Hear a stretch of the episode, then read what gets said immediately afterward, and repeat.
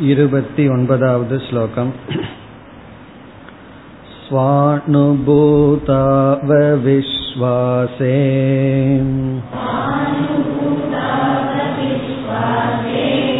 तर्कस्याप्यनवस्थितेः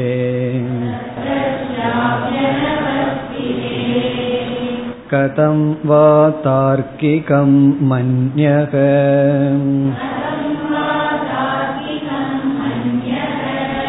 तत्त्वनिश्चयमाप्नुयात्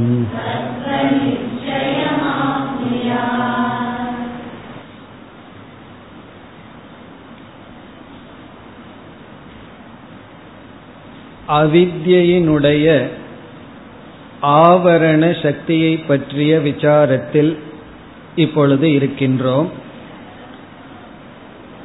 அவித்யா என்று ஒன்று இருக்கின்றது நமக்கு ஆவரணம் என்று ஒன்று இருக்கின்றது என்பதற்கு என்ன பிரமாணம் என்ற கேள்விக்கு வித்யாரண்யர் பதிலளிக்கையில் நம்முடைய அனுபவம் என்று கூறுகின்றார். எனக்கு ஆத்ம தத்துவத்தை பற்றிய அஜானம் இருக்கின்றது என்பதற்கு என்னுடைய அனுபவம் தான் பிரமாணம். அஜானியிடம் ஆத்ம தத்துவத்தை பற்றி கேட்டால் அவனுக்கு அது தெரிவதில்லை. எனக்கு தெரிவதில்லை என்பதும் எனக்கு தெரிகின்றது என்ற அனுபவ பிரமாணத்தை கூறினார். பிறகு தர்க்க ரீதியாக ஆராய்ச்சி செய்யும் பொழுது அறிவு சொரூபமான ஆத்மாவிடம் எப்படி அஜானம் என்பது இருக்கும்? ஒளியிடம் பிரகாசத்திடம் எப்படி இருள் இருக்கும் என்ற ஒரு சந்தேகம் வருகின்றது. அப்பொழுது இங்கு கூறுகின்றார் தர்க்கத்தை இங்கு நாம் விட்டுவிட வேண்டும். அனுபவத்தினுடைய அடிப்படையில் தான் தர்க்கத்தை பயன்படுத்த வேண்டுமே தவிர அனுபவத்துக்கு எதிராக தர்க்கத்தை பயன்படுத்தக்கூடாது என்ற பதிலுக்கு இங்கு வருகின்றார். இப்ப இருபத்தி எட்டாவது ஸ்லோகத்தில் தர்க்க ரீதியாக எப்படிப்பட்ட சங்கடங்கள் வரும்? என்று கூறினார். சொப்பிரகாசமான ஆத்மாவில் எப்படி அவித்யா இருக்கும் அஜானம் ஆவரணம் இருக்கும் ஆவரணம் இல்லை என்றால் விக்ஷேபம் இல்லை விக்ஷேபம் இல்லை என்றால் ஞானத்தினால் அது நீங்காது அப்படி என்றால் சாஸ்திரம் தேவையில்லை. இப்படிப்பட்ட தோஷத்தை எல்லாம் காட்ட பதில் கூறினார். நீ என்னதான் தர்க்க ரீதியா பேசினாலும் அனுபவம் அனைத்து தர்க்கத்தையும் விழுங்கி விடுகிறது என்று கூறினார். பிறகு இருபத்தி ஒன்பதாவது ஸ்லோகத்தில் கூறுகின்றார் உனக்கு அனுபவத்திலேயே விஸ்வாசம் இல்லை என்றால் தர்க்கத்தில் எப்படி விஸ்வாசம் வரும்? எப்படி நீ தர்க்கத்தை நம்புவாய்? நான் கண்ணையே நம்ப மாட்டேன் என்று கூறினால் பிறகு கண்ணுக்கு தெரியாமல் தர்க்க ரீதியாக நெருப்பு இருக்கின்றது மலையில் என்பதை எப்படி உன்னால் நம்ப முடியும்? என்ற கருத்தை இங்கு குறிப்பிடுகின்றார். காரணம் அனுமானத்துக்கு அல்லது தர்க்கத்துக்கு ஆதாரமே பிரத்யக்ஷ பிரமாணம்தான். பிரத்யக்ஷ பிரமாணத்தை ஆதாரமாக கொண்டுதான் அனுமானமானது செயல்படுகிறது. அப்படி இருக்கையில் பிரத்யக்ஷத்தையே ஏற்றுக்கொள்ளவில்லை என்றால் நீ எப்படி அனுமானத்தை ஏற்றுக்கொள்வாய் என்ற பதிலை இங்கு குறிப்பிடுகின்றார். இப்ப இந்த இடத்தில் நாம் மனதில் கொள்ள வேண்டிய கருத்து என்னவென்றால் நம்முடைய அனுபவத்தை இரண்டாக பிரிக்கின்றோம். ஒன்று பாதிதம் இனி ஒன்று அபாதிதம். பிரமாதா இருக்கும் பொழுதே பாதிக்கப்படுகின்ற சில அனுபவங்கள் இருக்கின்றது. சில அனுபவங்கள் பாதிக்கப்படுவதில்லை. இப்பொழுது சூரியனுடைய உதயம்ங்கிற அனுபவம் இருக்கின்றது. பிறகு இங்கு பூர்வபக்ஷி சொப்பன அனுபவத்தை கூறுகின்றான். சொப்பனம் என்ற ஒரு அனுபவம். ஆனால் அதில் இருக்கின்ற பொருள்கள் எல்லாம் பொய்தானே என்று சொல்கின்றான். அப்படி அவன் சொல்லும் பொழுதே ஜாகிரத அவஸ்தையில் இருக்கின்ற அனுபவத்தை அவன் பொய் என்று ஏற்றுக்கொள்ளவில்லை. ஆகவே சில அனுபவங்கள் நம்மை ஏமாற்றுகின்றது சில அனுபவங்கள் அப்படி இல்லை. இப்ப இங்கு என்ன சொல்கின்றார்?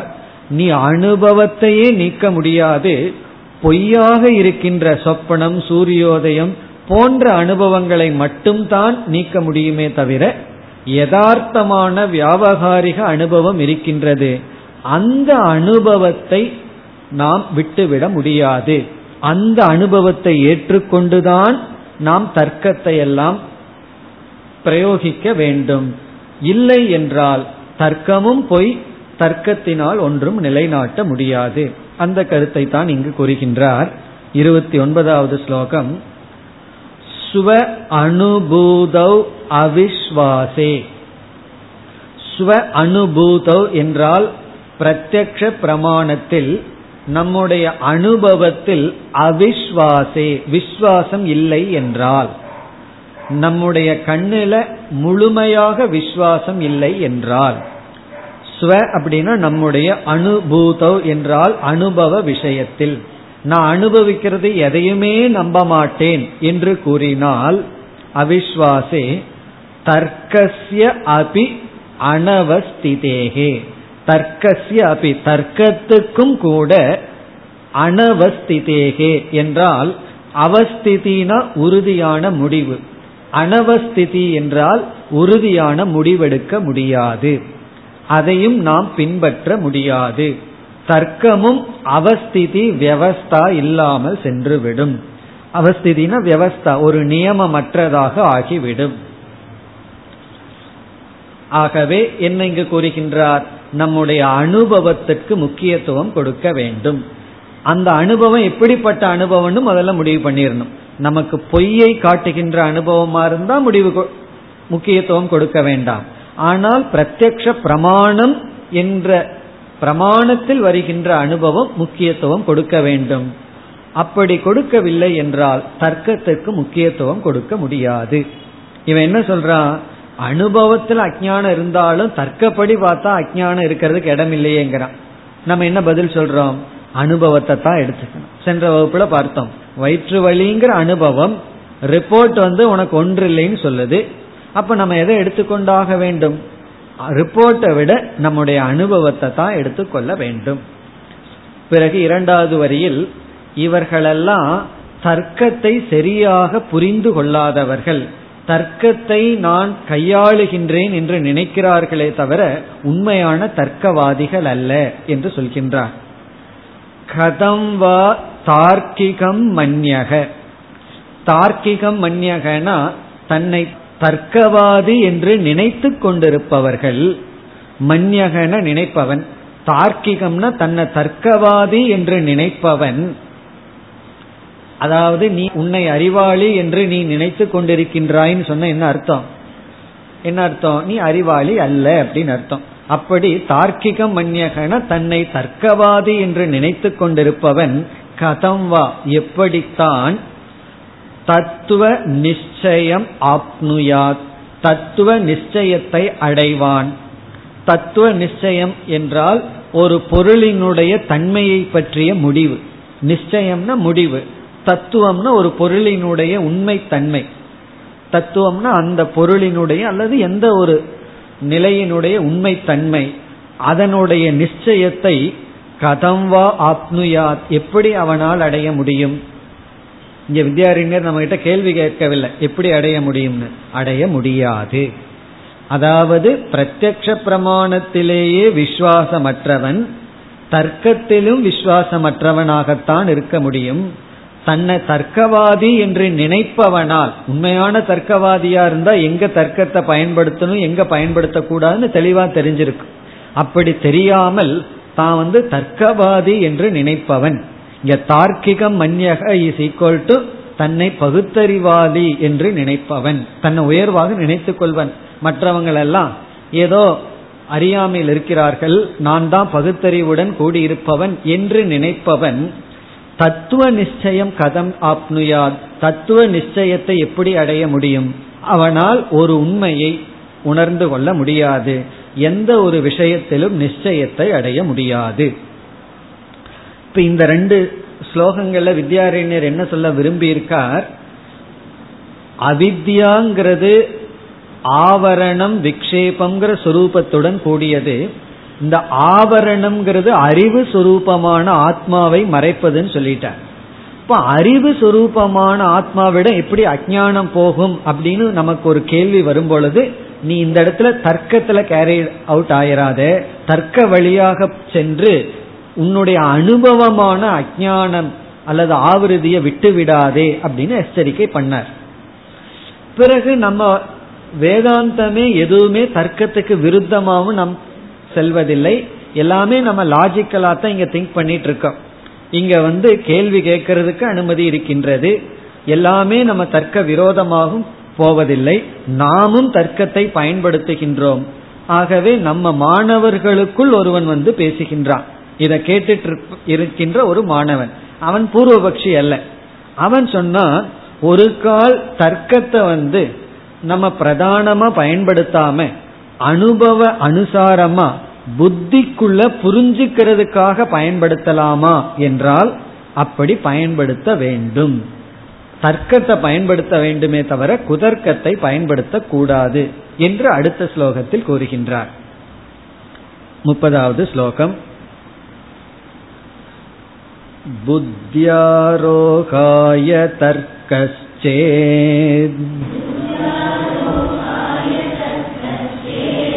अपेक्षेत तथा सती स्वानुभूत्यनुसारेण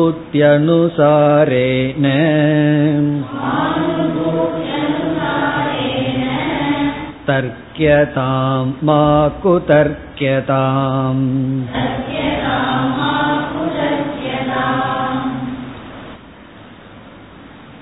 இப்பொழுது ஒரு மாணவனை கேட்கின்றான் தர்க்கக தர்க்கம் என்பது அல்லது அனுமானம் லாஜிக் இப்படியெல்லாம் நம்ம சிந்திப்பது புத்தி ஆரோகாய சேத் புத்தி ஆரோகாய என்றால் நாம் புத்தியில் சில விஷயங்களை ஏற்றி வைப்பதற்காக ஏற்றி வைத்தல்னா புத்திக்குள்ள செலுத்துவதற்காக அல்லது புரிந்து கொள்வதற்காக.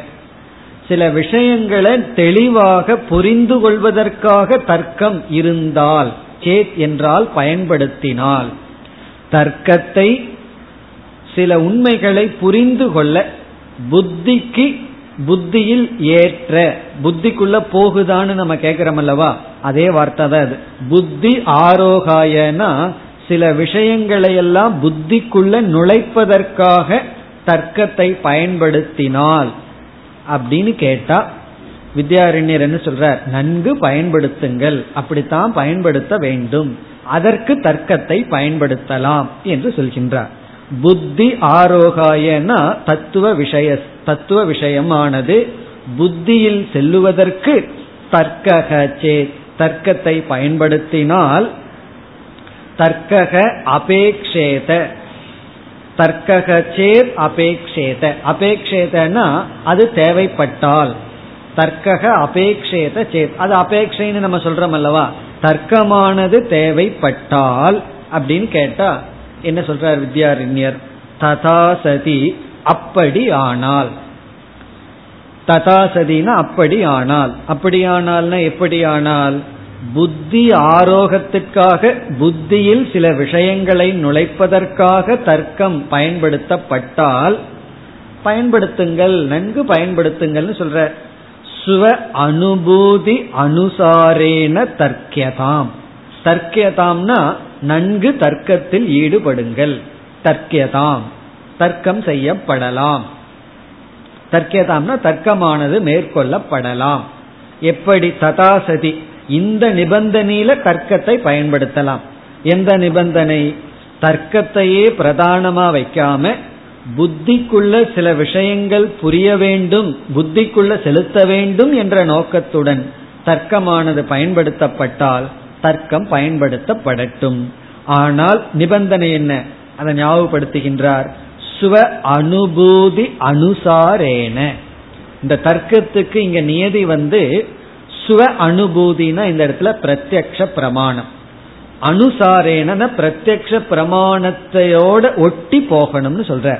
நம்மோட அனுபவத்தோட ஒட்டி தர்க்கம் செல்ல வேண்டும். அனுபவத்துக்கு விரோதமாக செல்லக்கூடாது. அனுசாரேன அதையொட்டி. அனுபூதி அனுசார ஸ்வ அனுபூதி அனுசாரம் அப்படின்னு சொன்னா நம்முடைய அனுபவத்திற்கு ஒட்டி தர்க்கமானது மேற்கொள்ளப்படலாம். ஸ்வ அனுபூதி அனுசாரேனா இறுதியில பிரத்யக்ஷ பிரமாண அவிருத்தேன அப்படின்னு அர்த்தம். பிரத்யக்ஷ பிரமாணத்திற்கு விரோதமில்லாமல் தர்க்கம் மேற்கொள்ளுங்கள். இப்ப எந்த ஒரு தர்க்கமுமே நம்ம அனுபவத்துக்கும் பதில் சொல்லி ஆக வேண்டும். இப்ப சூரிய உதயம் இருக்கு. சூரியன் உதைக்கவில்லைன்னு தர்க்கத்துல தான் முடிவு பண்றோம். நம்ம சில டேட்டாவை எல்லாம் வச்சு முடிவு பண்றோம். பிறகும் ஏன் அப்படி தெரியுதுங்கிறதுக்கும் நம்ம லாஜிக்கல அதாவது ஒரு ரீசன் கொடுத்தாகணும். இங்க ஒரு குறை இருக்கு. இப்படித்தான் படைக்கப்பட்டுள்ளது அப்படின்னு சொல்லி. அப்படி ஒரு தவறாக நம்முடைய கண் காட்டினாலும் அதுக்கும் கூட நம்ம காரணத்தை சொல்றோம். காரணத்தை சொல்லி அங்க தெரியவில்லைன்னு சொல்லிடக்கூடாது. அப்படி இருக்கையில் கண் தெளிவா காட்டுற ஒன்றை தர்க்க ரீதியா காட்டக்கூடாது அப்படின்னு சொல்ல முடியாது. அதாவது வயிற்று வலிச்சிட்டு இருக்கு அதுதான் நல்ல உதாரணம்.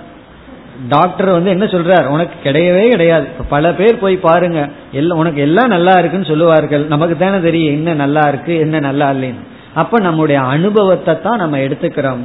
அதை நம்ம விட முடியாது விடக்கூடாது. அப்படி அப்படி இல்லைன்னா டாக்டருக்கு இப்போ ஒரு லாங்குவேஜ் கண்டுபிடிக்க முடியலன்னா அலர்ஜின்னு சொல்லி விடுவார்கள் அலர்ஜின்னு என்ன தெரியுமோ? உனக்கு ஏன் இது வருதுன்னு எனக்கு தெரியல அப்படின்னு டாக்டர் சொல்ற ஒரு பியூட்டிஃபுல் லாங்குவேஜ் அது அலர்ஜி. அப்படி அதாவது சொல்லணும். அது ஒரு தர்க்கம் தான் எனக்கு தெரியலன்னு கொஞ்சம் பாலிஷ்டா சொல்றதுக்கு பேர் அலர்ஜி. இப்படி ஸ்வ அனுபூதி அனுசாரேன தர்க்கியதாம். ஆனா என்ன பண்ண வேண்டாம்னு சொல்றார்? மா குதர்க்கியதாம். மா குதர்க்கியதாம்னா குதர்க்கம் செய்ய வேண்டாம். குதர்க்கம்னா தவறான தர்க்கத்தில் ஈடுபட வேண்டாம்.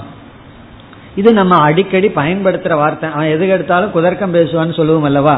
அதைத்தான் வித்யாரண்யரே சொல்ற குதர்க்கம் குத்சிதக தர்க்கக. குத்சிதம்னா கீழான தவறான ராங் அப்ளிகேஷன் தப்பாக தர்க்கத்தை பயன்படுத்தாதே. மா குதர்க்கியதாம்னா குதர்க்கம் செய்யாதே அப்படின்னு சொல்ற குதர்க்கம்னா தவறான தர்க்கம். தவறான தர்க்கம்னா அனுபவம் ஒன்னா இருக்க அதற்கு முரணான தர்க்கம். அனுபவத்திற்கு முரணாக பேசுகின்ற தர்க்கம். அதனாலதான் என்னைக்குமே நம்மளுடைய அனுபவ ரீதியாகத்தான் போய் சிலதுக்கெல்லாம் தீர்வு காண வேண்டும். இப்ப ஒருவர் வந்து நான் இந்த விஷயத்துல துக்கப்பட்டு இருக்கேன் அப்படின்னு சொல்றார். அவர் என்ன அவமானப்படுத்துறார் துக்கப்பட்டு இருக்கேன்னு சொல்றார். உடனே அவர்கிட்ட போய் அது துக்கத்துக்கு வந்து வாய்ப்பே கிடையாது. தர்க்க ரீதியா பார்த்தான்னு சொல்லி அங்க தர்க்கம் பேசிட்டு இருக்க கூடாது. தர்க்க ரீதியா பார்த்தா அவர் வாயிலிருந்து வெறும் சப்தம் தான் வருது. நீ தான் அது சொல்லுன்னு கற்பனை பண்ணிக்கிற அப்படின்னா தர்க்கம் பேசக்கூடாது. பிறகு என்ன செய்யணும் என்றால் அது அனுபவத்தை ஏற்றுக்கொண்டு பிறகு அவர் வந்து சிந்தனையில எப்படி மாற்றத்தை கொடுக்கணுமோ அப்படி கொடுக்கணுமே தவிர அங்க போய் தர்க்கம் பேசிட்டு இருந்தா எச்சா அவருக்கு துக்கம் வந்துடும் இவர்கிட்ட போய் எதுக்கு நம்ம துக்கத்தை சொன்னோம்னு. இப்போ அவன் துக்கம்ங்கிறது அனுபவத்தில் இருக்கு. அது ஏன் வந்தது அப்படின்னு சொல்லி அனுபவ ரீதியா போய் கொஞ்சம் கொஞ்சமா தர்க்கத்தை அவருக்கு புரிய வைக்க வேண்டுமே தவிர வெறும் தர்க்கத்தை மட்டும் பிரதானமாக வைத்து கொண்டிருக்க கூடாது. சில பேர் வந்து வேதாந்தத்துக்குள்ள போய் ஓவரா தர்க்கம் பேசுறதுனாலதான் வேதாந்தத்துக்கு ஒரு அடைமொழி வந்திருக்கு. என்ன அடைமொழி தெரியுமோ? வரட்டு வேதாந்தம். வேதாந்தத்துக்கு இப்படி ஒரு அடைமொழியா வரணும்? வரட்டு வேதாந்தம்னு சொல்லி. அப்படி ஏன் வந்தது என்றால் இந்த தர்க்கத்தை குதர்க்கமா வேதாந்திகள் பேசுறதுனாலதான். அப்போ அனுபவத்தையும் நாம எடுத்துக்கொண்டு நம்ம வந்து எதையும் பேச வேண்டுமே தவிர தர்க்கம் பேசணுமே தவிர வெறும் தர்க்கத்தை மட்டும் கையாளக்கூடாது. இப்படி சொல்லிக்கொண்டு இனி அடுத்த இரண்டு ஸ்லோகங்களில் இவர் வந்து எது தர்க்கம் அப்படின்னு காட்டுறார்.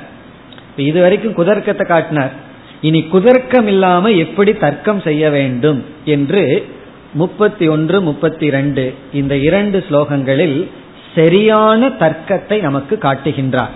இப்படி தர்க்கம் பண்ண வேண்டும். தர்க்கத்தை இவ்விதம் கையாள வேண்டும் என்று தர்க்கத்தை கையாள வேண்டிய முறையை காட்டி கொடுக்கின்றார். இந்த அஜான விஷயத்துல ஆவருத்திங்கிற விஷயத்துல உன்னுடைய தர்க்கம் எப்படி இருந்தா சரி அப்படின்னு காட்டி கொடுக்கிறார். இதுதான் வித்யாரண்யருடைய அப்ரோச் அதாவது தர்க்கம் கூடாதுன்னு சொன்ன அவர் தர்க்கத்தை நிந்தனை செஞ்சார் இந்த இடத்துல தர்க்கத்தை எல்லாம் நீ பயன்படுத்தாதன்னு சொன்ன அவர் பிறகு தர்க்கத்தை இந்த மாதிரி பயன்படுத்தினா தவறில்லை என்று தர்க்கத்தை நிராகரித்த வித்யாரண்யர் இப்பொழுது தர்க்கம் செய்து காட்டுகின்றார் முப்பத்தி ஓராவது ஸ்லோகம்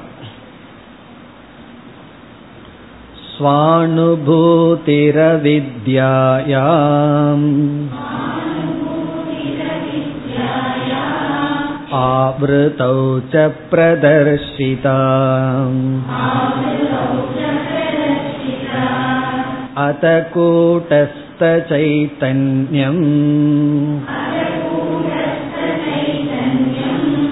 अविरोधीति तर्क्यताम्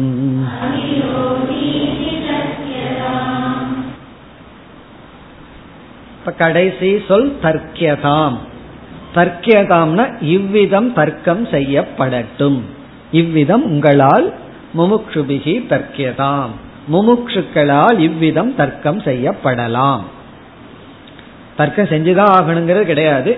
உனக்கு தர்க்கம் செய்யணும்னு ஆசை இருந்தால் இவ்விதம் செய்யலாம். எவ்விதம்? நாம் விளக்கத்தை பார்த்துவிட்டு ஸ்லோகத்திற்குள் வரலாம். அதாவது அவித்யா அல்லது ஆவரணம் என்று ஒன்று இருக்கிறது என்பது அனுபவ பிரமாணம். நம்முடைய அனுபவ பிரமாணம் வந்து ஆவரணம்னு ஒன்று இருக்கு. எனக்கு ஆத்ம தத்துவத்தை பற்றி அறியாம இருக்கிறது. அது எப்படி தெரியுது? ஒருவர் கேட்கிறார் என்றுமே அழியாத நித்தியமான ஆத்மாவை நீ அறிகின்றாயான்னு கேட்டா இல்லையே நான் பார்க்கிற பொருள் எல்லாம் அழியிற பொருள் அழியாத பொருளை பத்தி எனக்கு தெரியவில்லை. அப்படின்னு நம்ம சொல்றோம். அழியாத பொருளை பற்றி அறியாம நமக்கு இருக்கு இது அனுபவம் பிரமாணம். பிறகு சாஸ்திரம் என்ன சொல்கின்றது? உபனிஷத் என்ன சொல்கின்றது? அப்படிப்பட்ட அழியாத பொருள் சைத்தன்ய சொரூபம் சச்சிதானந்த சொரூபம். அது யார் சொல்கின்றார்? உபனிஷத் பிரமாணம். இப்போ அனுபவ பிரமாணம் வந்து அறியாமைய காட்டுது. உபனிஷத் பிரமாணம் என்ன சொல்கின்றது? அந்த அறியாமைக்குரிய விஷயம் அறிவு சொரூபம்னு சொல்கின்றது. இப்ப இந்த இடத்துலதான் நம்ம தர்க்கமும் பண்ணலாம் குதர்க்கமும் பண்ணலாம். குதர்க்கம் எப்படி பண்ணலான்னு காட்டிட்டார் குதர்க்கம் எப்படி பண்ணலாம்? அறிவு சொரூபமான ஆத்மாவிடம் அது எப்படி அறியாம வர முடியும் அப்படின்னு குதர்க்கம் பண்ணலாம். நீ எப்படி வர முடியும்னு கேட்டு பிரயோஜனம் இல்லை எனக்கு இருக்கே அப்படிங்கறது அனுபவம். இவ்வளவு ரிப்போர்ட் நல்லா இருக்கும் போது உனக்கு எப்படி தலைவலிக்க முடியும்னு டாக்டர் கேட்டா நம்ம என்ன பதில் சொல்லுவோம்? எனக்கு இருக்கு. அப்படிதான் சொல்ல முடியும். அப்படி அது குதர்க்கம். இப்ப தர்க்கம் என்ன அப்படிங்கறது இங்க காட்டுறார். இப்ப தர்க்கம் என்ன என்றால் உண்மையிலேயே அறிவு சொரூபமான ஆத்மாவிடம் அஜானம்ங்கிறது ஒன்று வராதுதான். அப்படி வருகிறது என்பது அனுபவமா இருக்கின்ற பொழுது நம்ம இங்க என்ன புரிந்து கொள்ள வேண்டியதற்கு எப்படி நம்ம தர்க்கத்தை பயன்படுத்தணும்னா உபனிஷத் சொல்கின்ற ஆத்ம தத்துவம் இருக்கின்றதே சைத்தன்யம் இருக்கின்றதே அது நாம் அனுபவிக்கின்ற இந்த அஜானத்துக்கு விரோதியாக இருக்க முடியாது. அப்படி நாம் தர்க்கம் செய்ய வேண்டும். அதாவது உபனிஷத் கூறுகின்ற ஆத்ம தத்துவம் அஜானத்துக்கு ஆவிருதிக்கு விரோதி அல்ல. என்று நாம் தர்க்கத்தில் ஈடுபட வேண்டும். கொஞ்சம் புரியாத மாதிரி இருக்கும். விளக்கம் பார்த்தா நமக்கு புரிந்துவிடும். அதாவது உபனிஷத் வந்து சைத்தன்ய சொரூபமான ஆத்மாவை சொல்லியிருக்கு. அனுபவம் என்ன சொல்லியிருக்கு? இந்த சைத்தன்ய ஆத்மாவை அனுபவம் வந்து அஜானம்னு ஒன்ன நான் அனுபவிக்கிறேன். அது மறைக்குது. என்னுடைய அறியாம மறைக்குதுன்னு சொல்றோம். இப்ப வந்து குதர்க்க ரீதியா எப்படி அறிவை வந்து அறியாமை மறைக்கும் அப்படின்னு கேக்குது. நாம வந்து இதுவும் அனுபவமா இருக்கு இதுவும் அனுபவம். அனுபவம்னா சாஸ்திர பிரமாணம். இப்ப ரெண்டு பிரமாணம். அனுபவ பிரமாணம் வந்து அஜானம் இருக்கு. சாஸ்திர பிரமாணம் வந்து ஆத்மா சைத்தன்யமா இருக்கு. ஒரு கால் சாஸ்திரம் ஆத்மா ஜடம்னு சொல்லியிருந்தா பிரச்சனை இருந்திருக்காது. ஜடமான உள்ள அஜானம் இருக்கலாமே. ஆனா அறிவு சொரூபம்னு சொல்லியிருக்கு. இப்ப நான் எப்படி இந்த ரெண்டையும் பேலன்ஸ் பண்றது? அறிவு சொரூபமா சைத்தன்யம் ஆத்மா இருக்கு. அறியாம வந்து ஆத்மாவை மறைக்குதுன்னு சொன்ன உடனே நான் வேற வழி இல்லாம எப்படி காம்ப்ரமைஸ் பண்றோம்? தர்க்கத்துல சாஸ்திரம் சொன்ன இந்த சைத்தன்யம் வந்து நம்முடைய அனுபவ ரூபமான அஜானத்துக்கு விரோதியா இருக்க முடியாது. இதுக்கு பகைவன் அல்ல என்று தர்க்கம் செய்ய வேண்டும். அதாவது இந்த ரெண்டு பிரமாணத்தை வச்சுட்டு தர்க்க ரீதியா இந்த ரெண்டுக்கு அப்படி இருக்க முடியாது. அப்ப நாம எப்படி தர்க்கத்தை எடுத்துட்டு போறோம்னா சைத்தன்யம் அஜானத்துக்கு விரோதி அல்ல. காரணம் என்ன? இங்க தர்க்கம். யோசிச்சு பார்க்கிறோம். அஜானமும் அனுபவத்தில் இருக்கு. சைத்தன்யம்ங்கிறதும் பிரமாணத்துல சித்தித்திருக்கின்றது. ஆகவே இரண்டும் விரோதி அல்ல. என்று தர்க்கத்தை மேற்கொள்ள வேண்டும். அப்ப இப்ப நம்ம தலைகீழா மாத்திக்கிறோம். அனுபவத்துக்கு தகுந்த மாதிரியே தர்க்கத்தையே நம்ம மாத்திக்கிறோம். நம்ம அனுபவத்துக்கு தகுந்த மாதிரி டாக்டர் ரிப்போர்ட்டை மாத்திக்குவார். இப்ப ஏதோ ஒண்ணு நமக்கு தெரியல. அல்ல அப்படின்னு அவர் எடுத்துக்கொள்வது போல இப்ப அனுபவம் என்ன? அறியாம இருக்கு. பிளஸ் ஆத்மா சைத்தன்ய சொரூபம். இந்த ரெண்டு சேர்ந்து இருக்கு ஏன்னா அறியாமைக்குரிய விஷயமே அறிவு சுரூபமான ஆத்மா. அப்ப எப்படி நம்ம தர்க்கத்தை பிரசன்ட் பண்றோம்னா சாஸ்திரம் சொன்ன சைத்தன்யமானது அனுபவ ரீதியா இருக்கின்ற அஜானத்துக்கு விரோதியா இருக்க முடியாது. அப்படி விரோதியா இல்லைனா தான் அது இதை மறைக்கும். ஆகவே விரோதி அல்ல என்று தர்க்கத்தை மேற்கொள்கின்றோம். இதுதான் இங்கு சொல்கின்ற கருத்து.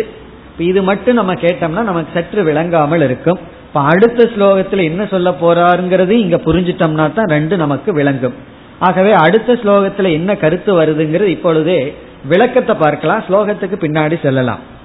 அதாவது ஞானத்தை நாம் இரண்டாக பிரிக்கின்றோம். ஒன்று சொரூப ஞானம் இனி ஒன்று விருத்தி ஞானம் என்று இரண்டா பிரிக்கிறோம். ரெண்டு ஞானம் இருக்கு. சொரூப ஞானம் விருத்தி ஞானம். ரெண்டுக்குமே ஞானம்ங்கிற பிரயோகம். இப்போ சொரூப ஞானம் அப்படிங்கிறது ஆத்மா. சைத்தன்ய சொரூபம் சச்சிதானந்த சொரூபம். இந்த சொரூப ஞானம் எல்லா இடத்திலையும் வியாபிச்சிருக்கு. விருத்தி ஞானம் அப்படிங்கிறது நம்ம மனசுல இருக்கின்ற அறிவு. எண்ணங்கள்னால கிடைக்கின்ற அறிவு. அது வந்து விருத்தி ஞானம் இப்ப நம்மளுடைய தர்க்க ரீதியா சிந்திச்சு இப்ப எப்படி ஒரு காம்ப்ரமைஸ் பண்ணி முடிவுக்கு வர்றோம் அப்படின்னா இந்த சொரூப ஞானம் இருக்கே அது அனைத்தையும் பிரகாசப்படுத்துகின்றது. சொரூப ஞானம் அனைத்தையும் பிரகாசப்படுத்தும்.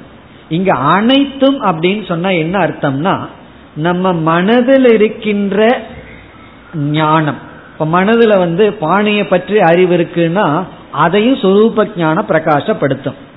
எப்படின்னா இப்ப நான் வந்து புஸ்தகத்தை பார்க்கிறேன். புஸ்தகத்தை பற்றி அறிவு எனக்கு வந்தாச்சு.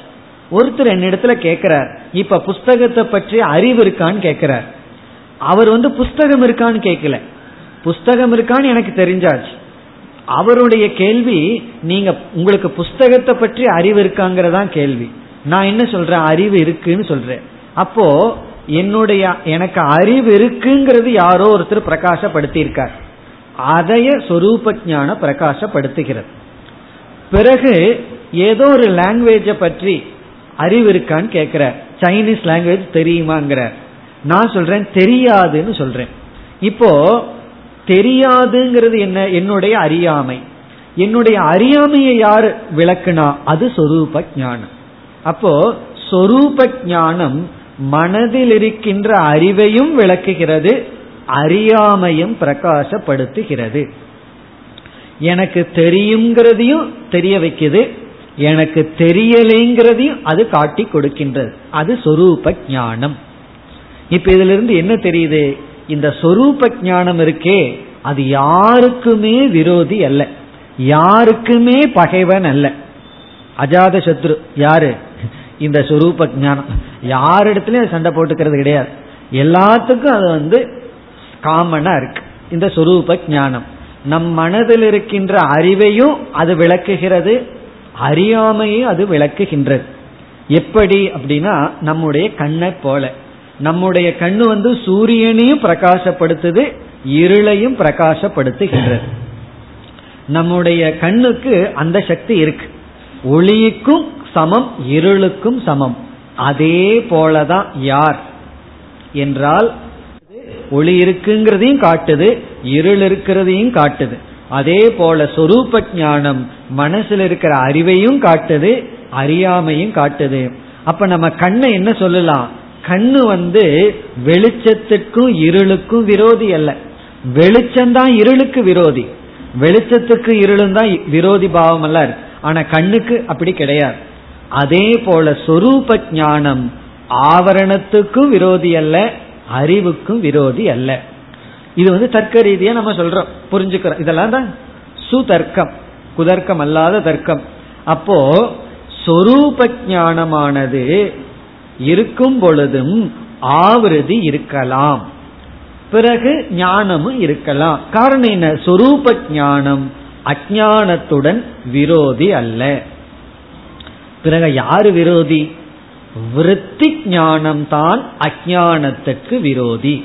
ரெண்டு ஞானம் சொன்னோம் அல்லவா சொரூப ஞானம் விரோதி அல்ல. இரண்டாவது விருத்தி ஞானம். இந்த விருத்தி ஞானம் தான் அறியாமைக்கு விரோதி. இந்த ரெண்டு சேர்ந்து இருக்காது. விருத்தி ஞானமும் அஜானமும் சேர்ந்தே இருக்காது.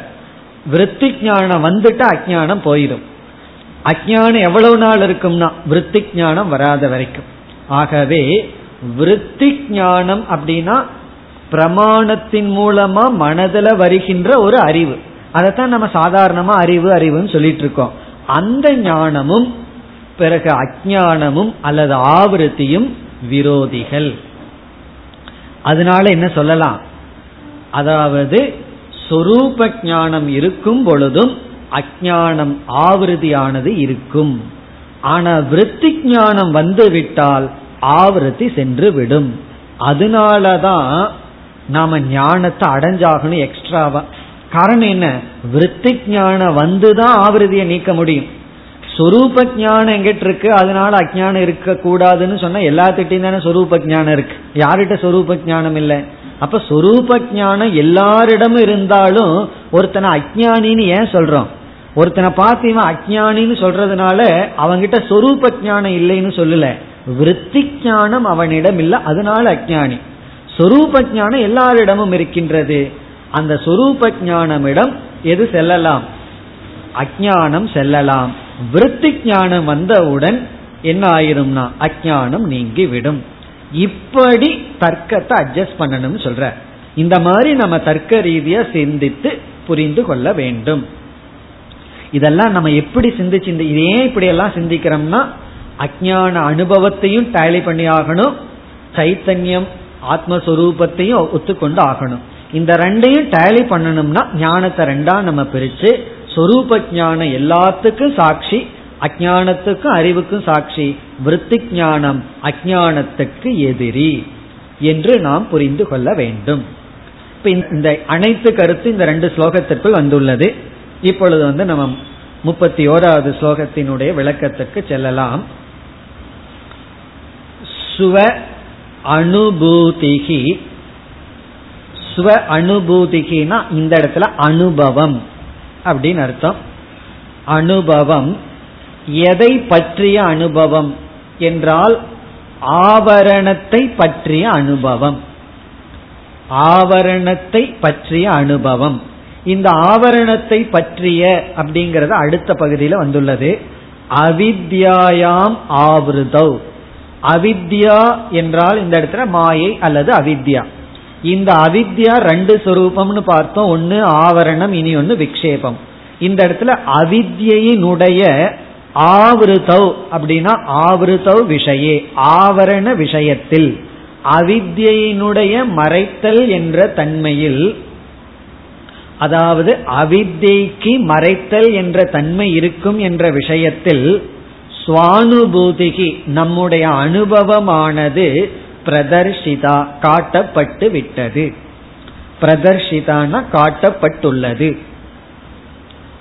அதாவது அவித்யைக்கு மறைத்தல் என்ற ஒரு தன்மை இருக்கின்றது என்ற விஷயத்தில் நம்முடைய அனுபவம் காட்டப்பட்டுள்ளதுன்னா நம்முடைய அனுபவம் பிரமாணமாக இருக்கிறது. அவித்யினுடைய ஆவரணம் என்கின்ற விஷயத்தில் அனுபவமானது காட்டப்பட்டுள்ளதுன்னா பிரமாணமாக இருக்கின்றது. அதாவது அவித்யா அஸ்தி அல்லது ஆவரணம் அஸ்தி அனுபவ பிரமாணம் காட்டப்பட்டுள்ளது. பிறகு நம்முடைய ஆத்மா சைத்தன்ய சொரூபம்னு உபனிஷத்திலிருந்தும் காட்டப்பட்டிருக்கின்றது. அது இரண்டாவது வரியில் கூறுகின்றார். அதக கூட்டஸ்த சைத்தன்யம். இங்க இனி ஒரு பாயிண்ட சேர்த்திட்டு இதை படிக்கணும். இனி ஒரு பாயிண்ட் என்னன்னா உபனிஷத்தின் மூலமாக கூட்டஸ்தன் சைத்தன்யம் என்று காட்டப்பட்டுள்ளது. அதை நம்ம சேர்த்திக்கணும். உபனிஷத்தின் மூலமாக எப்படி அனுபவத்தின் மூலமா அறியாம காட்டப்பட்டதோ ஆவிருதி காட்டப்பட்டதோ அதே போல உபனிஷத்தின் மூலமாக ஆத்மா சைத்தன்யம் என்றும் காட்டப்பட்டுள்ளது. அப்ப இனி இரண்டாவது வரியில படிச்சா அதக ஆகவே. இங்க ரெண்டு வந்து சீமிங் கான்ட்ரடிக்ஷனா காட்டப்பட்டு விட்டது. அனுபவம் வந்து எது காட்டுது? அனுபவம் வந்து எதை காட்டுது? ஆவரணம்ங்கிறது ஒண்ணு இருக்குதுங்கிறத காட்டுது. உபனிஷத் எதை காட்டுது? ஆத்மா சைத்தன்ய சொரூபம்னு காட்டுது. இந்த நிலையில் கூட்டஸ்த சைத்தன்யம். உபனிஷத் காட்டுகின்ற கூட்டஸ்த சைத்தன்யமானது அவிரோதி இதி தர்க்கியதாம். அவிரோதி என்றால் அனுபவத்தில் காட்டப்பட்ட ஆவரணத்துக்கு விரோதி அல்ல என்று தர்க்கம் செய்யுங்கள். அவிரோதினா விரோதம் அல்ல பகைவன் அல்ல கூட்டஸ்த சைத்தன்யம் பகைவன் அல்ல அவிரோதி. அவிரோதினா பகைவன் அல்ல. யார் யாருக்கு பகைவன் அல்ல? கூட்டஸ்த சைத்தன்யம் அவிரோதி. கூட்டஸ்த சைத்தன்யம் விரோதித்துக் கொள்வதில்லை. எதிர்ப்பதில்லை பகைவன் அல்ல. யாருக்கு? அதை இங்க சொல்லல நம்ம சேர்த்திக்கணும். நாம் அனுபவ ரீதியில் காட்டப்பட்ட அறியாமைக்கு. ஆவரணத்துக்கு பகைவன் அல்ல. ஈதி என்ற விதத்தில் தர்க்கியதாம் தர்க்கத்தை மேற்கொள்ளுங்கள். இந்த விதத்துல தர்க்கம் பண்ணுங்க அப்படின்னு சொல்ற. இந்த விதத்துல நீங்க வந்து சிந்தனையை மேற்கொள்ளுங்கள். இப்ப ரெண்டாவது வரியில என்ன இருக்கு? கூட்டஸ்த சைத்தன்யமானது அனுபவ ரீதியாக காட்டப்பட்ட ஒன்றுக்கு விரோதி அல்ல. அனுபவ ரீதியா என்ன காட்டப்பட்டது? ஆவரணம். இப்ப கூட்டஸ்த சைத்தன்யம் ஆவரணத்திற்கு விரோதி அல்ல. அறியாமைக்கு மறைத்தல் என்பதற்கு விரோதி அல்ல. அவித்யக்கு விரோதி அல்ல. இந்த விதத்துல நீங்க தர்க்கம் செய்ய வேண்டும் அப்படின்னு சொல்ற அப்ப இதுல நமக்கு இங்க ஆக்சுவலி மூணு ஸ்டெப் இருக்கு. ஃபர்ஸ்ட் ஸ்டெப் வந்து ஃபர்ஸ்ட் லைன் அதாவது வந்து ஆவரணம் என்பது அனுபவ ரீதியாக சித்தித்துள்ளது. இதுதான் ஃபர்ஸ்ட் ஸ்டெப் ஆவரணம் என்பது மறைத்தல் என்பது அனுபவ ரூபமாக கிடைத்து விட்டது. இரண்டாவது ஸ்டெப் வந்து அந்த மறைக்கிறது எதை மறைக்குதுன்னு கேள்வி வரும் பொழுது உபனிஷத்தின் மூலமாக மறைக்கப்படுகின்ற ஆத்மா சைத்தன்ய சொரூபம் என்று நிலைநாட்டப்படுகிறது. இப்போ மறைக்கப்படுறதுங்கிறது ஆத்மா. அந்த ஆத்மா சைத்தன்ய சுரூபம்னு உபனிஷத்துல காட்டப்பட்டு விட்டது. இங்கதான் நமக்கு ப்ராப்ளம் வந்துடுது. குதர்க்கமும் பண்ணலாம் நல்ல தர்க்கமும் பண்ணலாம். ஏன்னா அனுபவம் வந்து அறியாமைய காட்டுது. அறியாமைக்குரிய விஷயம் ஆத்மாங்கிறோம். அந்த ஆத்மா சைத்தன்யம்னு உபனிஷத் காட்டுது. உடனே நமக்கு தர்க்கம் வந்துருது. வேலை செய்யுது புத்தி. எப்படி? அது எப்படி சைத்தன்யத்தை வந்து அஜானம் மறைக்க முடியும்? அப்ப வரும் பொழுது இங்க வந்து நீ தலைகீழா திங்க் பண்ணுன்னு சொல்ற. அதனாலதான் சில சமயம் தலைகீழா நிக்க வேண்டியது இருக்கு. கொஞ்சம் ஆப்போசிட்டா திங்க் பண்ணி பார் அப்படிங்கிறார். இந்த ரெண்டையும் நீ டேலி பண்ணணும்னு சொன்னா நீ எப்படி திங்க் பண்ணு எப்படி தர்க்கம் பண்ணுனா உபனிஷத் காட்டுகின்ற சைத்தன்யமானது கண்டிப்பாக ஆவிரதிக்கு விரோதியாக இல்லை என்ற விதத்தில் தர்க்கத்தை மேற்கொள்வாயாக. அதை எப்படி மேற்கொள்ளணுங்கிற விளக்கம் அடுத்த ஸ்லோகத்துல வருது. அதையும் நம்ம பார்த்துட்டோம். ஏன்னா ஞானத்தை ரெண்டா பிரிச்சு ஒரு ஞானம்தான் விரோதி இனி ஒரு ஞானம் விரோதி அல்ல. அப்படி தர்க்கம் பண்ணணுங்கிறதையும் நம்ம பார்த்துட்டோம். இப்ப இங்க மூன்றாவது ஸ்டெப்ல என்ன சொல்லப்படுகிறதுனா இரண்டு ஸ்டெப்ல வந்து ஒரு கான்ட்ரடிக்ஷன் வந்தாச்சு. எப்பொழுதுனா ரெண்டு ஸ்டெப்பும் புரிஞ்சிருந்தா. ரெண்டு ஸ்டெப்பும் புரியலன்னா கான்ட்ரடிக்ஷனும் கிடையாது தர்க்கமும் கிடையாது குதர்க்கமும் கிடையாது. ஆனா நமக்கு புரிஞ்சாச்சு. எப்படி? முதல் ஸ்டெப் வந்து அனுபவ ரீதியா அஜானம் இருக்கு. இரண்டாவது ஸ்டெப் அந்த அஜானத்திற்குரிய விஷயமான ஆத்மா சைத்தன்ய சொரூபம். அப்படி என்றால் இந்த சைத்தன்யம் நாம் அனுபவிக்கின்ற அஜானத்துக்கு விரோதி அல்ல. அதை தான் சொல்லியிருக்கார். அதக கூட்டஸ்த சைத்தன்யம். அதனாலதான் கூட்டஸ்த சைத்தன்யம் சொல்ற தெளிவுபடுத்த. ஏன்னா விருத்தி ஞானம் அல்ல. சைத்தன்யத்துக்கு ஞானம்னு டிரான்ஸ்லேட் பண்ணி விருத்தி ஞானம்னு புரிஞ்சிருவோம் நினைச்சு அப்படி கூடாது. கூட்டஸ்த சைத்தன்யமானது அவிரோதி இது. இது ஏற்கனவே கஷ்டமான இடம். அங்கேயும் எவ்வளவு சுருக்கமா எழுத முடியுமோ அவ்வளவு சுருக்கமா வித்யாரண்யர் எழுதுறார். இடையில எல்லாம் நம்ம சேர்த்துனோம்னா தான் இந்த ஸ்லோகம் நமக்கு பூர்த்தி ஆகின்றது இந்த கூட்டஸ்த சைத்தன்யம் பகைவன் அல்லன்னு புரிஞ்சுக்குங்கிறார் கூடஸ்த சைத்தன்யம் யாருக்கு பகைவன் அல்ல? அதை நம்ம புரிந்து கொள்ள வேண்டும். யாருக்கு பகைவன் அல்ல? அனுபவ ரீதியாக காட்டப்பட்ட அறியாமைக்கு அல்லது ஆவரணத்திற்கு பகைவன் அல்ல. இதி இந்த கோணத்தில் தர்க்கியதாம் தர்க்கத்தை மேற்கொள்ளுங்கள். இனி அடுத்த ஸ்லோகத்துல நம்ம சில கருத்தை பார்த்தோம். வேறு சில கருத்தும் இருக்கின்றது. அது மீண்டும் இந்த கருத்தை தெளிவுபடுத்துகின்றது. இப்ப புரிஞ்ச மாதிரி இருக்கே புரியாத மாதிரி இருக்கேன்னா அது அடுத்த ஸ்லோகத்தில் மீண்டும் தெளிவாகின்றது. முப்பத்தி இரண்டாவது ஸ்லோகம். தச்சேத் நேயம் கே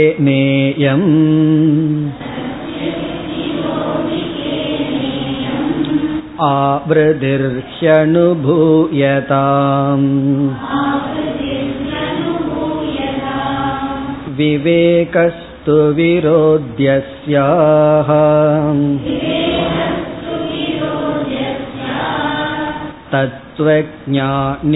तत्त्वज्ञानिनिदृश्यताम्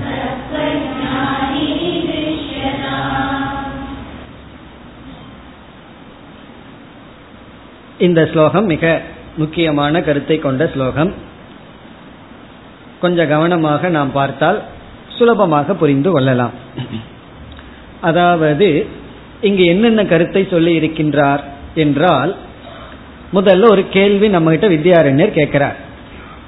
கூட்டஸ்த சைத்தன்யமானது நாம் அனுபவிக்கின்ற இந்த ஆவரணத்துக்கே விரோதியாக இருந்தால் அதாவது கூட்டஸ்த சைத்தன்யம் நாம் அனுபவிக்கின்ற இந்த ஆவரணத்துக்கு விரோதியாக இருந்தால் அப்படி இல்லைன்னு நம்ம சொல்லியாச்சு. ஆனா இங்க அப்படி ஒரு கேள்வி கேட்கிறார் புரிஞ்சுக்கிறதுக்காக. இதெல்லாம் தர்க்கம். இன்னைக்கு ஆக்சுவலி தர்க்க கிளாஸ் தான் நடக்குது. மண்டையெல்லாம் கொஞ்சம் உடைய போகுது. ஏற்கனவே கொஞ்சம் உடஞ்சிருக்கலாம். அதாவது கூட்டஸ்த சைத்தன்யம். நாம் அனுபவிக்கின்ற அஜானத்துக்கு விரோதியாக இருந்தால் இந்த அஜானத்தை விளக்குவது யாராக இருக்க முடியும்னு கேட்கிறார். கூட்டஸ்த சைத்தன்யமே இந்த அஜானத்திற்கு விரோதியா இருந்துட்டா எனக்கு இந்த அஜானம் இருக்குங்கிறது எந்த சைத்தன்யம் வந்து உங்களுக்கு விளக்கும்னு கேட்கிறார். அப்படி விளக்குறதுக்கு வேற சைத்தன்யம் இல்லை அப்படின்னு அர்த்தம். கூட்டஸ்த சைத்தன்யமே விரோதி ஆகிவிட்டால் என்றால் எனக்கு அஜானம் இருக்குங்கிற ஒரு அறிவு இருக்கே. அதை யாரு விளக்குறா? அந்த அறிவு யாருன்னு கேட்கிறார். அப்படி விளக்குறதுக்கு அறிவு இல்லாம போயிடும் அப்ப என்ன ஆகும்னா அஜானம் இருக்கும் அஜானம் இருக்குங்கிற ஞானம் இருக்காது. சுஷுப்தியை போல. சுஷுப்தியில் என்ன இருக்கு? அஜானம் இருக்கு. ஆனா அஜானம் இருக்குங்கிற ஞானம் இருக்கா? ஞானம் கிடையாது. அந்த மாதிரி ஜாகிரத அவஸ்தை ஆயிரும். அப்ப என்ன ஆகும் தெரியுமா? மோக்ஷம் தான் ஒரு துக்கமும் கிடையாது. இப்ப ப்ராப்ளம் என்னன்னா இல்லாதது நமக்கு ப்ராப்ளம் இல்லை. இல்லை அப்படிங்கிற ஞானம் தான் ப்ராப்ளம் உண்மையிலே யோசிச்சு பார்த்தீங்கன்னா பணம் இல்லைங்கிறது பிரச்சனை இல்லை. பணம் இல்லைங்கிற அறிவு தான் பிரச்சனை. பாக்கெட்ல வந்து ஒரு இருபதாயிரம் ரூபாய் வச்சுட்டு போயிட்டு இருக்கோம். பஸ்ல வேணா அடிச்சுட்டு போயிட்டான். இல்லைங்கிறது தெரியல. அது வரைக்கும் சந்தோஷமா இருப்போம். பணம் இல்லதானே? ஆனா சந்தோஷமா இருப்போம். எப்ப துக்கப்படுவோம்னா அது போயிடுதுங்கிற அறிவு வந்தா துக்கப்படுவோம். அப்போ இந்த இல்லைங்கிற ஒரு அறிவு இருக்கே அதை யாரு விளக்கறா? விளக்குறதுக்கு யார் இருக்க முடியும்? கூட்டஸ்த சைத்தன்யமே அஜானத்திற்கு விரோதி ஆகிவிட்டால் அஜானம் இருக்குங்கிற அனுபவத்தை விளக்கிற அறிவுக்கு எங்க போவீர்கள்? ஆகவே இப்படித்தான் தர்க்கம் பண்ணணுங்கிற. ஆகவே நீ எப்படி புரிஞ்சுக்கோ இந்த கூட்டஸ்த சைத்தன்யம் கண்டிப்பாக அஜானத்துக்கு விரோதியா இருக்க முடியாது. அப்படி விரோதியாக இருந்தால் அஜானம் இருக்குங்கிற அறிவுக்கு எங்க போறது? அந்த அறிவு யார்? சரி அது கூடஸ்த கூடஸ்த சைத்தன்யம்னு சொல்லலாமேனா இப்படி எதுக்கு சும்மா சொல்லிட்டு போற? ஒரு கூடஸ்தனே போதும். சில பேர் துரியாதீதம் சொல்லுவார்கள் துரியம்னாவே அதீதம். துரியாதீதம். அது சில பேர்த்துக்கு பத்தா துரியா தீத தீதம்பார்கள். இப்படியே போயிட்டு இருந்தா எவ்வளவு அதீதம் போறது? இப்படியே அதீதத்துக்கு போயிட்டு இருக்க வேண்டியதுதான். ஒரு இடத்துல ஃபுல் ஸ்டாப் வைக்கணும். ஆகவே என்னுடைய அஜானம் எனக்கு தெரிகிறது. நான் அறிகின்றேன். சாட்சி சைத்தன்யம் அஜானத்தை பிரகாசப்படுத்துகிறது. இந்த சாட்சி சைத்தன்யமே அஜானத்துக்கு விரோதி ஆயிட்டா? பிறகு இந்த அஜானத்தை யார் பிரகாசப்படுத்துவார்கள்? அஜானம் இருக்குன்னு நம்ம சொல்லவே முடியாது. ஆக்சுவலி சாட்சி சைத்தன்ய அஜானத்திற்கு விரோதி ஆயிட்டா நாம எல்லா நேரத்திலையும் எல்லோருமே சர்வஜனா இருப்போம் அந்த நிலை வந்துடும் ஆனா அப்படி இருக்கான்னா நம்ம அல்பத்திலே அல்பஜா இருக்கோம் இதுல இருந்து என்ன தெரியுதுன்னா சாட்சி சைத்தன்யம் மனதில் இருக்கின்ற அஜானத்திற்கு விரோதி அல்ல நம்ம மனசில் இருக்கிற அஜானத்திற்கு சாட்சி சைத்தன்யம் விரோதி ஆயிட்டா என்ன ஆகும்னா அந்த அஜானம் உடனே போயிடும் சாட்சி சைத்தன்யம் எல்லா நேரத்திலையும் இருக்கும். அப்ப எல்லோரும் எல்லா நேரத்திலையும் ஞானிகளாக இருப்பார்கள். ஆனா அப்படி இல்லையே. நம்ம அஜானிகளா இருக்கோம். அப்ப அந்த அஜானத்தை ஏதோ ஒரு அறிவு பிரகாசப்படுத்துது. பிரகாசப்படுத்துற அந்த அறிவு அந்த அஜானத்திற்கு பகைவனா இருக்க முடியாது. என்று தர்க்கம் செய்யுங்கள். அப்படின்னு சொல்லி முதல்ல சொல்ற பிறகு அடுத்த கருத்து என்ன சொல்றார் என்றால் பிறகு எந்த ஞானம் அஜானத்திற்கு விரோதி? சாட்சி சைத்தன்யம் அஜானத்திற்கு விரோதி அல்ல. புரிஞ்சாச்சு? பிறகு எந்த ஞானம்னா விருத்தி ஞானம் அஜானத்திற்கு விரோதி. அது எப்படி தெரியுதுன்னா விருத்தி ஞானம் வந்தா அஜானம் ஓடிடுது இப்ப விருத்தி ஞானம் வந்தா அறியாமை சென்று விடுவதனால் விருத்தி ஞானம்தான் அறியாமைக்கு விரோதி. விருத்தி ஞானமும் அஜானமும் என்னைக்குமே சேர்ந்திருக்கார் எனக்கு அறிவும் இருக்கு அஜானம் இருக்குன்னு சொல்ல முடியாது. எந்த அறிவு? விருத்தி ஞானமும் அஜானமும் விரோதி. அதனால இங்க நம்ம என்ன புரிஞ்சுக்கிறோம்? பிரம்மன் அஜானத்துக்கு விரோதி அல்ல. பிரம்ம ஞானம்தான் அஜானத்துக்கு விரோதி. அப்ப என்ன சொல்றோம்?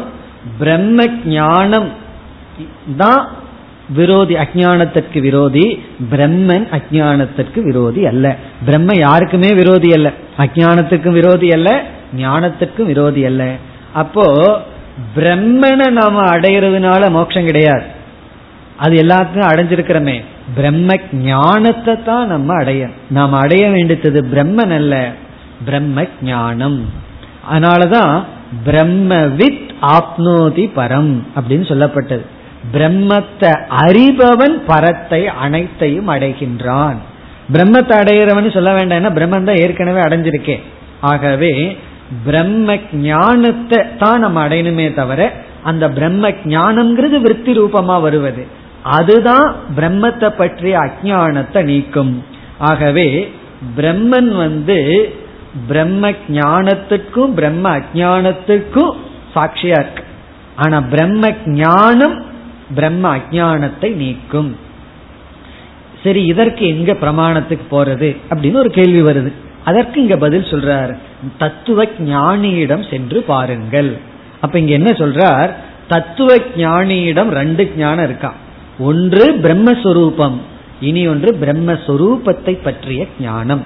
அப்போ தத்துவ ஞானியிடம் பிரம்மனும் இருக்கு பிரம்ம ஞானமும் இருக்கு. மற்றவர்களுக்கு என்ன இருக்குன்னு வெறும் பிரம்ம மட்டும் இருக்கு.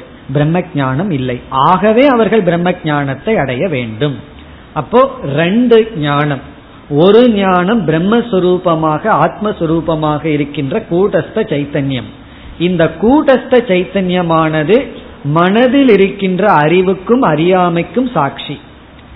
விருத்தி ஞானம் ஒன்னு இருக்கு. அது மனதுல வர வேண்டும். அந்த ஞானம் வர்ற வரைக்கும் அஜானம் மனசுல இருக்கு.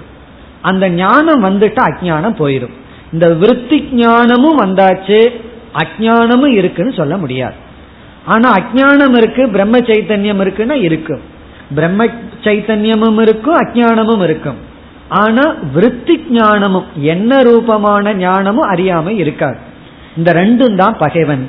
ஆகவே நம்ம அஜானத்தை ஓட்டணும்னா பிரம்மத்துக்கிட்ட போய் ஒரு பிரயோஜனம் கிடையாது. என்ன பண்ணணும்னா பிரம்மத்தை பற்றிய ஞானத்தை அடையணும். உடனே முன் சொன்னதெல்லாம் வந்துடும் பிரம்மத்தை பற்றிய ஞானம் வேணும்னா அதை கொடுக்கிற பிரமாணம் வேணும். முன்ன ஒரு பெரிய லிஸ்ட் பார்த்தோமே அதெல்லாம் இப்ப தேவைப்படும். பிரமாணம் வேணும் அப்படின்னா பிரமாதாவாகணும் குரு வேணும் சாஸ்திரம் வேணும் ஞானத்தை அடையணும் அதனால மோட்சத்தை அடைவோம். இது எல்லாமே கரெக்ட் லைன்ல நமக்கு வந்துவிடும். அந்த அனைத்து கருத்தையும் இந்த ஒரு ஸ்லோகத்துல வந்து பேக்கப் பண்ணி வச்சிருக்கார். இப்பொழுது ஸ்லோகத்திற்குள் சென்றால் இங்க வந்து மிக மிக சுருக்கமா பேசியிருக்கார். ஒவ்வொரு புரோனவனுக்கு அர்த்தம் தெரிந்தால்தான் ஸ்லோகம் பூர்த்தியாகும். இப்ப வந்து என்ன சொல்லியிருக்காருங்கிற மட்டும் படிச்சு பார்ப்போம். எவ்வளவு தூரம் அஜானம் நமக்கு ரீட்டைன் ஆகும்னு புரிஞ்சிடும் தது சேத் விரோதி. அது விரோதியாக இருந்தால். அதான் ஃபர்ஸ்ட் சென்டென்ஸ் இது உங்களுக்கு புரியக்கூடாதுங்கிறதுக்காக சொல்றேன். அதுக்கப்புறம் எப்படி புரியணுங்கிறதுக்காக பார்ப்போம். அது விரோதியாக இருந்தால் தச்சேத் விரோதி தது விரோதி சேத் அது விரோதியாக இருந்தால். அவ்வளவுதான் சொல்லியிருக்காரு. இப்ப நம்ம எதாவது கண்டுபிடிக்கணும்? எது எதற்கு விரோதியாக இருந்தால். அது தெரிஞ்சா நமக்கு புரிஞ்சிடும். ஆனா இவர் பேசியிருக்கிறது அவ்வளவுதான். அது விரோதியாக இருந்தால் நீ அடுத்த பரியில பாருங்க. கேன இயம் ஆவருதிகி அனுபூயதாம். எதனால் இந்த ஆவிருதி விளக்கப்படும்? எதனால் இந்த ஆவிருதி விளக்கப்படும்? சரி இனி பார்ப்போம் முதல்ல இருந்து தது அப்படிங்கிறதுக்கு கூட்டஸ்த சைத்தன்யம் என்று பொருள். தத் இஸ் ஈக்வல் டு கூட்டஸ்த சைத்தன்யம். கூட்டஸ்த சைத்தன்யமானது இங்க ஒரு வார்த்தையை சேர்த்திக்கும் ஆவரணத்திற்கு அதை சேர்த்திக்கணும். தது கூட்டஸ்த சைத்தன்யம் ஆவருதேகே அப்படின்னு சேர்த்திக்கணும். அந்த அது இஸ் ஈக்வல் டு கூட்டஸ்த சைத்தன்யம் அறியாமைக்கு அல்லது ஆவரணத்திற்கு விரோதி சேத் விரோதியாக இருந்தால். விரோதியாக இருந்தால். அப்படின்னு சொல்றதுல இருந்து என்ன தெரியுது? விரோதி அல்லன்னு தெரியுது. கூட்டஸ்த சைத்தன்யம் மனதில் இருக்கின்ற அறியாமைக்கு விரோதியாக இருந்தால். என்ன ஆகும்? என்ன பிழை ஏற்படும்? இயம் ஆவருத்திகி. இந்த ஆவருத்தி இந்த ஆவருத்தினா மனதில் இருக்கின்ற அஜானம் கேன கேன சைத்தன்யேன. எந்த ஞானத்தினால் ஹி அனுபூயதாம் அனுபவிக்க முடிந்திருக்கும் அனுபவிக்க முடியும். கூட்டஸ்த சைத்தன்யம் மனதில் இருக்கின்ற அஜானத்துக்கு விரோதியாக இருந்தால் நாம் அனுபவிக்கின்ற இந்த அஜானத்தை எந்த சைத்தன்யத்தினால் விளக்க முடியும்? என்ன இருக்கிற சைத்தன்யமே விரோதி ஆயிடுதே. எந்த சைத்தன்யத்தினால் விளக்க முடியும்? அப்படின்னு என்ன அர்த்தம்? எந்த சைத்தன்யமும் விளக்குவதற்கு இல்லை. ஆகவே மீதியெல்லாம் புரிஞ்சுக்கணும். இந்த கூடஸ்த சைத்தன்யம் மனதில் இருக்கின்ற அஜானத்துக்கு விரோதி அல்ல. கேன இயம் ஆவருத்தி. இயம்ங்கிற வார்த்தை ஏன் போடுறாருன்னா அனுபவ ரூபமா இருக்கிற இந்த ஆவருத்தி கேன எதனால் கி அனுபூயதாம். அனுபூயதாம்னா பிரகாஷ்யதாம். எதனால் விளக்கப்பட்டிருக்க முடியும்? ஏன்னா இருக்கிற சைத்தன்யம் கூடஸ்த சைத்தன்யம் அதுவே பகைவன் ஆயிடுதுன்னா கூடஸ்த சைத்தன்யம் இருக்கும்போது முதல்ல அஜானமே வராது. அப்படியே வந்தாலும் அதை எப்படி விளக்க முடியும்? ரெண்டும் தான் விரோதியாச்சே. ஆகவே என்ன புரிஞ்சுக்கணும்? கூடஸ்த சைத்தன்யம் கண்டிப்பாக மனதில் இருக்கின்ற ஆவிருதிக்கு விரோதி அல்ல. அதை நம்ம புரிந்து கொள்ள வேண்டும். உடனே என்ன சந்தேகம் வரும்? அப்படியானால் கூட்டஸ்த சைத்தன்யம் விரோதி அல்ல என்றால் எந்த சைத்தன்யம் அஜானத்துக்கு விரோதி? விருத்தி ஞானம். பிரமாணத்தின் மூலமாக பெறப்படுகின்ற விவேகம்தான் அஜானத்துக்கு விரோதின்னு இரண்டாவது வரியில சொல்கின்றார். விவேகது விரோதி அஸ்யாகா. அஸ்யாகா அப்படின்னா இதற்கு. இதற்கு என்றால் மனதில் உள்ள அஜானத்திற்கு மனதில் உள்ள ஆவிருதிக்கு. அஸ்யாக இஸ் ஈக்வல் டு ஆவிருத்தேகே மனதில் உள்ள அஜானத்துக்கு விரோதி விரோதி யார் என்றால் விவேகக. இந்த இடத்துல விவேகக இஸ் ஈக்வல் டு விருத்தி ஞானம். பிரமாணத்தின் மூலமாக பெறப்படுகின்ற ஞானம். கூட்டஸ்த ஞானம் பெறப்படுவதில்லை. அது எப்பவுமே இருக்கு. இங்க விவேகம்னா பிரமாணத்திலிருந்து உற்பத்தி ஆகின்ற இந்த விவேகமானது விரோதி. சரி? விவேகத்திற்கும் இங்க விவேகம்னா விருத்தி ஞானம் விருத்தி ஞானத்துக்கும் மனசில் இருக்கின்ற அஜானத்துக்கும் விரோதிங்கிறத எந்த இடத்துல போய் கண்டுபிடிக்கிறது? அப்படின்னு சொன்னா எங்க போய் கண்டுபிடிக்கணும்? யாருக்கு இந்த விருத்தி ஞானம் வந்திருக்கோ அவங்க கிட்ட போய் பார்த்தா அவங்ககிட்ட அஜானம் இருக்கக்கூடாது. அப்ப அவங்க கிட்ட போய் பாருன்னு சொல்ற அவங்க யார்? தத்துவ ஞானினி திருஷ்யதாம். தத்துவ ஞானியிடம் இதை பாருங்கள். ரொம்ப சுருக்கமா சொல்ற தத்துவ ஞானினி அப்படின்னா தத்துவ ஞானியின் இடத்தில். திருஷ்யதாம்னா இதை பாருங்கள். ரொம்ப சுருக்கமா சொல்லிட்ட தத்துவ ஞானியிடம் இதை பாருங்கன்னா தத்துவ ஞானியிடம் யாரு எதை பார்க்கறது? அதெல்லாம் நம்ம சேர்த்திக்கணும். தத்துவ ஞானியிடம் இதை பாருங்கள் அப்படின்னா தத்துவ ஞானியிடம் விவேகத்தையும் அந்த விவேகம் வந்ததனால் அறியாமை சென்றுவிட்டது என்பதையும் பாருங்கள். விவேகத்திற்கும் அஜானத்திற்கும் உள்ள விரோதத்தை பாருங்கள் அப்படின்னு சொல்ற. தத்துவ ஞானியிடம் இந்த விரோதத்தை பாருங்கள். இதையும் கொஞ்சம் கவனமா பார்த்துக்கணும். தத்துவ ஞானி கிட்ட போய் என்ன விரோதத்தை பார்க்கணும் அப்படின்னு சொன்னா அவருக்கு யார் இடத்துலயும் விரோதம் கிடையாது. ஆனா தத்துவ ஞானியிடம் இருக்கின்ற ஞானத்திற்கும் இந்த அஜானத்துக்கும் விரோதம் இருக்கு. எப்படின்னா தத்துவ ஞானியிடம் ஞானம் வந்த உடனே அஜானம் ஓடிடுதே. அப்போ தத்துவ ஞானியிடம் ஞானம் வந்தவுடன் ஆத்மாவை பற்றிய அஜானம் நிற்காமல் சென்று விடுவதனால் ஞானத்துக்கும் விருத்தி ஞானத்துக்கும் மனதில் இருக்கின்ற அஜானத்துக்கும் விரோதம் இருக்கின்றது என்பதை புரிந்து கொள்ளுங்கள். இத்துடன் ஆவரண விசாரம் முடிவடைகிறது. தர்க்கமும் முடிவடைகிறது அதனால அடுத்த கிளாஸ்ல ரிலாக்ஸ்டா வரலாம் கண்டிப்பா தர்க்கம் கிடையாது இனி விக்ஷேப சக்தியை பற்றிய விவரணம் அடுத்த வகுப்பில் பார்ப்போம் ॐ पूर्णमधपूर्णमिधं पूर्णात्पूर्णमुदच्छते पूर्णस्य पूर्णमादाय पूर्णमेवावशिष्यते ॐ शान्ति शान्ति शान्तिः